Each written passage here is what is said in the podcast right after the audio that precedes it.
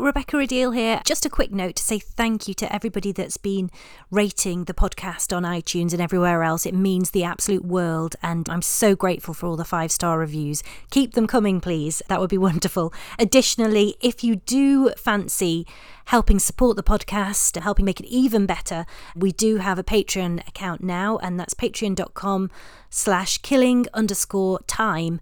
And you can there become a Bow Street runner or a super sleuth. It's up to you. Anyway, on with the show. Welcome to Killing Time, the podcast that investigates the darkest moments in our past to shine a light on wider histories. I'm Rebecca Rideal and I'll be your guide.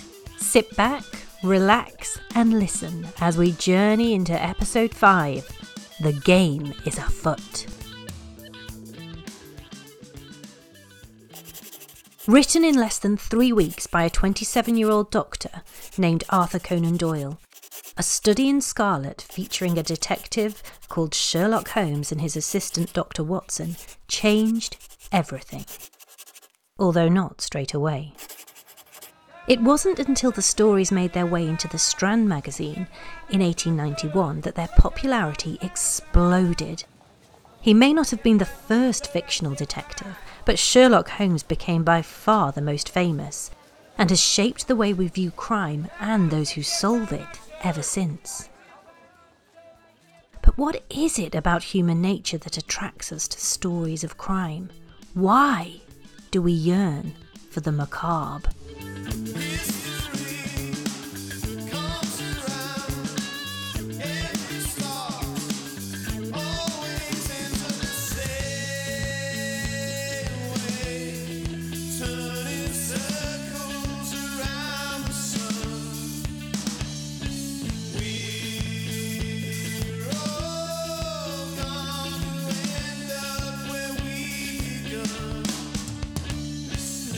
The cultural history of crime is a history with many tentacles, reaching to literature, art, film, media, and even medicine.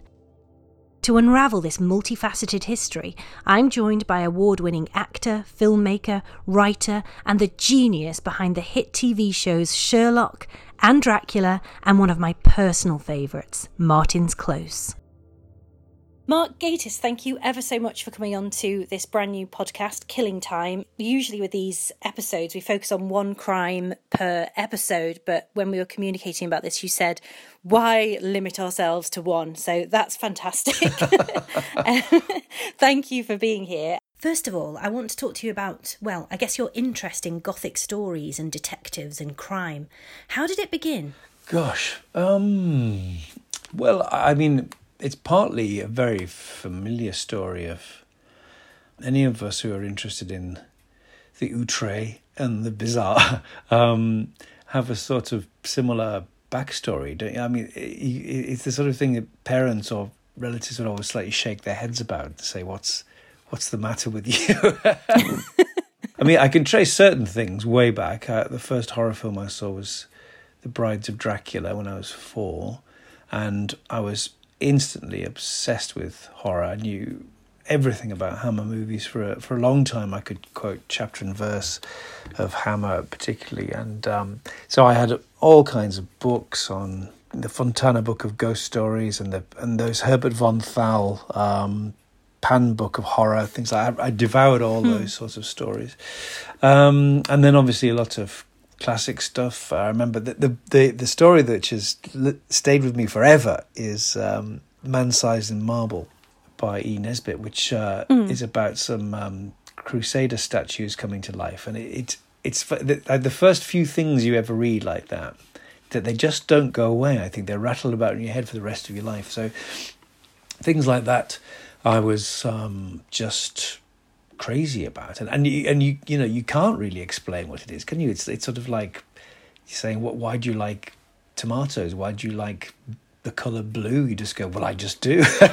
yeah, so yeah. something appealed, and I suppose then, hand in hand with all that, I was very interested in crime and I was sort of equally addicted to TV shows. There was a great program in the 70s called Killers. Yeah. Which is famous trials dramatized. And then there was one called Lady Killers, which was about women murderers, and then there was one called Lady Killers, which was about men who killed women. I think that's actually how they defined the three the three series.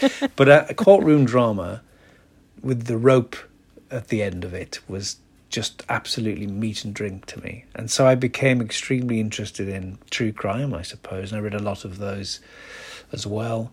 And it's one of those curious things where you uh, you realize gradually that you're not the only person in the world, and then then you start to discover that there are other people with interests like that, and then you have to sort of start slightly turn the the spotlight inwards and think, why am I interested in these things? Yeah. And and then again, in a similar way, I would say you can't really answer. To me, it's a it's a sort of strange combination of things. It's the for me definitely the period element. My friend Rory Kinnear is is also very interested in murder, but he's Okay. I define myself as a classicist, and he's a modernist. he's interested. Right. He's interested in really bang up to date murders. He played Lord Lucan, didn't he? He did, a yes, few years yes. ago. I think that's a bit old for him. I think, Oh um, right, okay. um, I like them with stiff collars and bottles of arsenic, and he he's interested in more modern murders. But um, we spent a whole afternoon talking about it once, in which he said, "You know that it's still the same thing. You know, it's just horrible things happening to people." it's just because they're wearing waistcoats doesn't make it any more palatable. I said, "I know that." It's very true. But I do think part of it, and I, I suspect this might be the same for you, given your back catalogue of television shows, part of it is the detective work, isn't it? You're trying to figure out that, you know, could I have done a better job than, than they did? What are the clues? How can I follow this case along? Do you think that's I, fair? yes, I, yes, absolutely. And funnily enough, um, it's so much part of the British DNA. I think it's not an accident that Britain is the home of the golden age detective story, and again casts a very long shadow. A friend of friend of ours was um, on a jury a few years ago, and was astonished. I love this. It's like a, it's like the beginning of something. I'm not quite sure. she was astonished that when they got to the jury room, two ladies in the jury said, "We don't think he did it. We think it was the brother." and the foreman of the jury said, "This isn't Midsomer Murders. We, we, we are here to try try this person based on the evidence, not because you don't you, you're second guessing the police." So um, I think it's got very deep in us the desire to um, to solve crimes. Definitely, That's hilarious. yes, I love it. we think it was the brother. Let's go back to how the reality differs from the. Um, I don't want to use the word romance, but it kind of is. It's kind of it's Oh, the mythologized. No, that's you can use that. That's that's the great term. The romance of crime. It's a very real thing. And- Yeah. but it is very different to reality. my period of history that I study is the 17th century, and it's only towards the end of this that you start getting mass produced documents detailing trials that have been happening at the, the Old mm. Bailey. So, obviously, these are real cases, but they are very salacious and they're very graphic in, in the details, and they're designed, these pamphlets, to shock, and people gobble them up and love them. But then this crime literature kind of grows throughout the 18th century. But I just I wondered if you had an interest in the, the way that um, crime has been, let's use the phrase, romanticized over the years. I found this when I was researching Martin's Close last year that that uh, even the layout of the courtroom is different to what we expect it to be, and and you you know we, we take an awful lot of things for granted, which are, are actually quite recent. Uh, the idea of having a sort of defence counsel rather than just standing up for yourself or or just being expected to plead guilty and things like that. Yep. I found that all very interesting. And I suppose, as with the rise of the detective story, that it's not until things become slightly more formalized that there is a sort of literature around it. You know what I mean? The those court transcripts and everything, as you say, they're they're sort of built to be penny pamphlets to get the public salivating. But the idea of it actually becoming a kind of formalized case that you could actually study and investigate, or I, I mean, that's that's I suppose what Ellis Peters and uh, people sort of invented was the idea that the the detective has always been with us, which is sort of not true. But if it's obviously great fun to sort of project that back into history and go, there's um, William of Baskerville, etc., Mm-hmm. behaving like a detective. But it, it sort of needs the rules in order to work. Just in case there's anyone unfamiliar, Ellis Peters was, of course, the pseudonym of the author behind the Cadfael novels, and William of Baskerville was the main character in Umberto Eco's, The Name of the Rose. Both works were written, interestingly, in the late 20th century, and both works, interestingly, were set during the medieval period, long before modern policing. I always think if people aren't really aware of the idea of someone being framed for murder or, or a false alibi or stuff like that, it's sort of I mean, I think it's very a very enjoyable idea, but you sort of need the formality of the world we know, I think, to make it sing. It's not. I don't think it's an accident that that the golden age of crime is sort of 20s, 30s, 40s because it's so ripe with that, isn't it? It's almost, if, if it's not the wrong word again to use, there's a sort of blossoming of domestic murder and and lots of sort of suburban passion and, and all those sort of Thompson and Bywaters kind of areas that just seem so ripe for it. It's almost like a, a murder waiting to happen. It's rather a good title. I might write that. write it down. Write it down, and yeah, credit this podcast and, make the, the podcast huge. Um, no, I'm joking. But you're right. I, I think that's a really good point that you raised. That it needs to be formalised, the procedure and the policing. And obviously, towards the end of the 17th century, early 18th century, there was no such thing as as police. No. Uh, oh well, eight, most of the 18th century we had the Bow Street runners. But yeah, you're absolutely right. So let's move move on then, I suppose, to the age when crime started to be written about, and obviously Wilkie Collins looms large when it comes mm. to you know writing a detective story.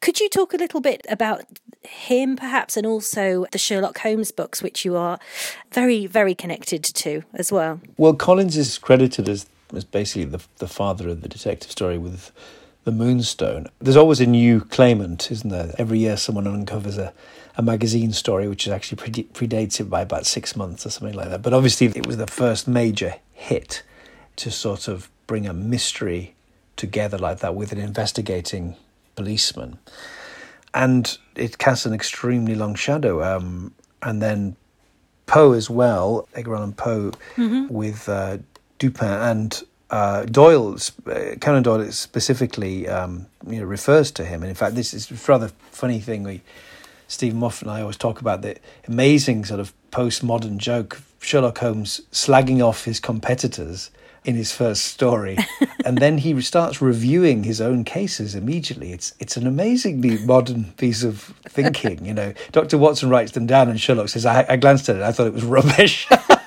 Think, God, that's amazing. No one's ever done that before. So um, I suppose those are the sort of beginnings. You, the form has yet to become set and formalised. The Moonstone was written by Wilkie Collins and published in 1868. It follows the story of the disappearance of a rare diamond and pulls in themes of imperialism, opium consumption, and tainted aristocrats. It was also unique in its use of red herrings and untrustworthy testimony. The Moonstone is, is clearly the, the, the beginning of, of the detective story as we know it. There is a sort of um, a strong red herring element. You, you sort of you're you're blindsided by the twist. It's the beginnings of it all, but it, it's obviously not the detective story as we know it. Mm-hmm. And then with Sherlock Holmes, Doyle makes the the breakthrough thing of of of doing um, reg- serialized stories about the same character. Uh, the first two Holmes books didn't really do anything, but it was when he started writing short stories that it became a sensation. And the idea of of writing, as it were, a story of the week for a familiar character, uh, a serial became you know the, the biggest part of it. The interesting thing I suppose about Sherlock Holmes is that the deductions are a huge part of it, but they're rarely the sort of engine of the, the main plot. In fact, because Doyle, they're terribly difficult to do, and Doyle sort of stopped doing them after a while. He just, you wouldn't look at a Sherlock Holmes story the way you look at an Agatha Christie and go, "Oh, that's that's clever. That's yeah. that's the you know that's a big twisty reveal or something like that." They're much more about, I suppose, small domestic crimes or the unusual, I suppose, aren't they? And, and, and Sherlock himself is the sort of element of strangeness. He's an odd man. And it's impossible to uh, underestimate the, the influence of that character on all subsequent detectives. All detectives are a line drawn from Sherlock Holmes and Dr. Watson. And everybody inverts them, subverts them, tries to do something different.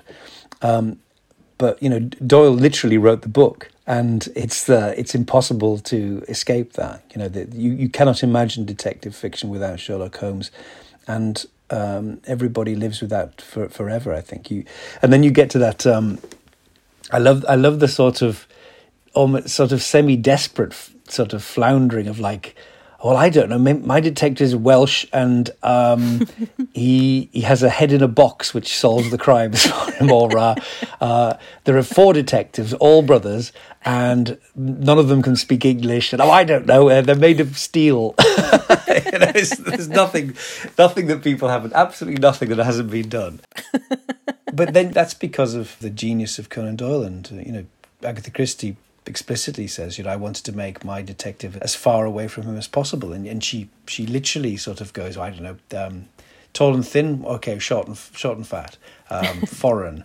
Um, he, he uses psychology. He doesn't use de- deduction, and, that's that's the way everybody sort of has to view it, I guess. It's interesting again when you look at the things that you've done. So, yes, uh, Conan Doyle and Sherlock Holmes do loom large when it comes to the detective, but then also you've been associated recently with the Dracula program. And again, that's the defining vampire as well. So, that's interesting to me. But just going back to Sherlock Holmes, there was obviously a real life man around in the early 20th century that the press often used to claim was the real life Sherlock Holmes. And this was Sir Bernard Spilsbury, who was oh. um, a forensic pathologist. He was often called up during trials and cases to give his expert testimony. And because mm. forensic pathology, I think, at that time was in its infancy, there weren't too many people that were able to question what he was doing and what he was saying. So he was as I say, part of the Crippen trial. There was a, another yeah. case called the Brighton trunk murder case, and then yes. he was drafted in a few decades later to be part of Operation Mincemeat. But he made lots of mistakes. Yes. And yeah, I just wonder how familiar you are with Spilsbury and um, as a man and the work that he did at the time as well. Well, as you know, the, the actual basis of Sherlock Holmes was a man called Joseph Bell, who was Doyle's tutor right. who could do it. That's how he learnt the trick. He could tell when a patient walked into his consulting room, he could tell what was wrong with them by looking at them, and he could tell them what their trade was. And and Doyle took that whole idea and sort of systematized it. It's just it's just the most wonderful idea, isn't it? You, it's like a magic trick. Mm. But Spilsbury, I guess, the Crippen trial made him, didn't it? And the and and I suppose in that sort of news hungry environment, then you have a kind of star pathologist. You know, he's the Quincy of his day, and people would have leapt on that, I guess. And the expert witness uh, became a very, very sort of attractive figure. But uh, I mean, in that amazing way, you, you don't know whether he he was sort of genuinely preeminent or whether he was sort of pushed forward by events. I think there's a strong element of him enjoying the limelight and becoming the kind of um, the star expert uh, in all the most famous murder trials. It must have been a very alluring place to be. So, um, yeah, I think he's a very interesting figure, and I suppose there's, you know, inevitably you look back. I mean, I watched that. Uh, there was a documentary on Channel Five a few years ago called "Was Crippen Innocent?" Mm. and I watched it with my arms folded.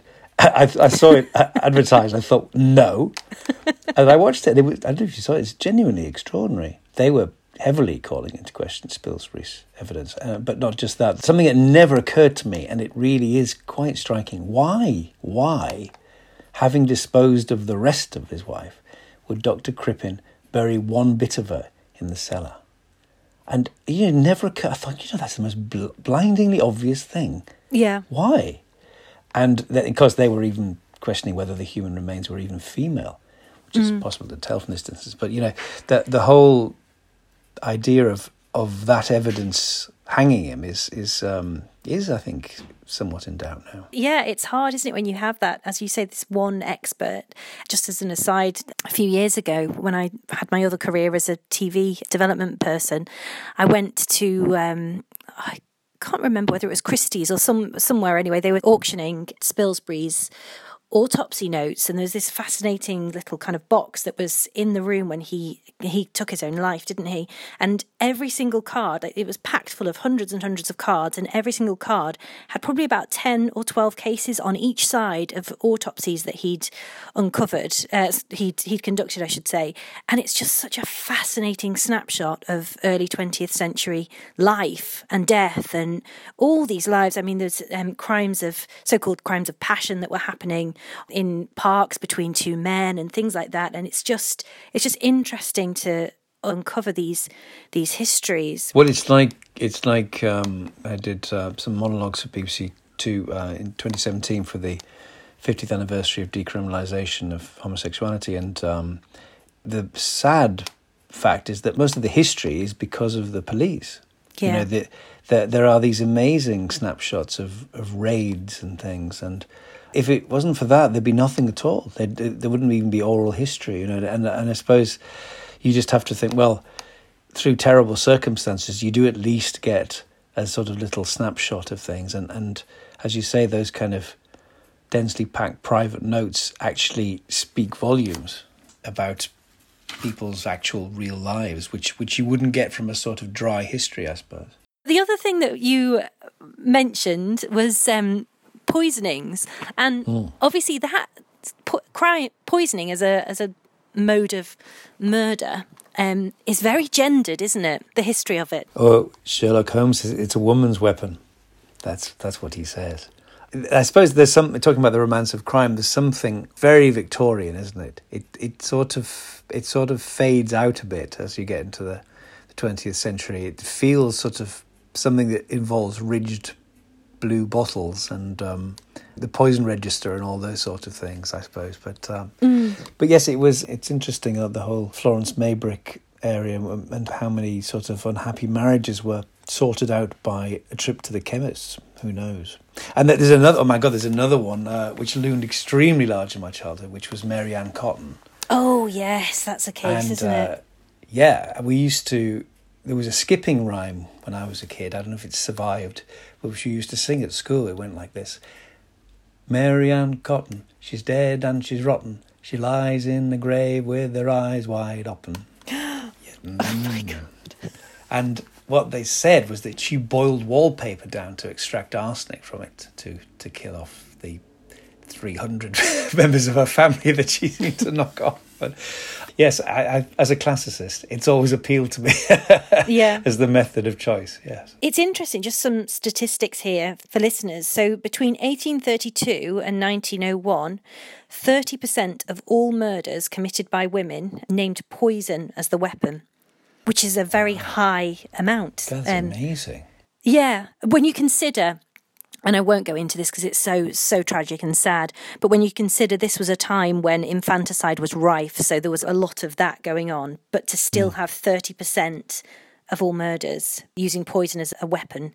The other thing to say as well, and I I don't know how you would define notorious here, but the most notorious, according to one study, cases of the 19th century involved murder cases involved women between 15 and 34 who'd used poison to kill. Um, so there's something that going on there, isn't there? Is there something about the availability of poisons that suddenly changes? This is this. I'm sure someone's written a huge learned study on this, but that's that's very interesting. Whether something something became suddenly much more accessible in the home, or whether it's to do with home life itself and how people were set up. I don't know. Isn't that interesting? Isn't It is, and and you're right. I reckon there is something to do with the accessibility of it because then you get these um, criminals such as Christiana Edmonds who. In the 1870s, she used, she procured poison from her local chemist under the pretense that she was going to use it to kill off rats or cats or something. But then she laced this poison in confectionery, which she took to a, a local shop and um, allowed it to then be sold on to other customers. And obviously, people people perished as a result. Some children as well. Wow. So there is something about that. But then you also, if you go back into the way that medicine was viewed and the way that people viewed the human body, women, this is before the age of modern medicine, women were viewed to have cold, wet bodies. they were, you know, they, they were drippy and wet.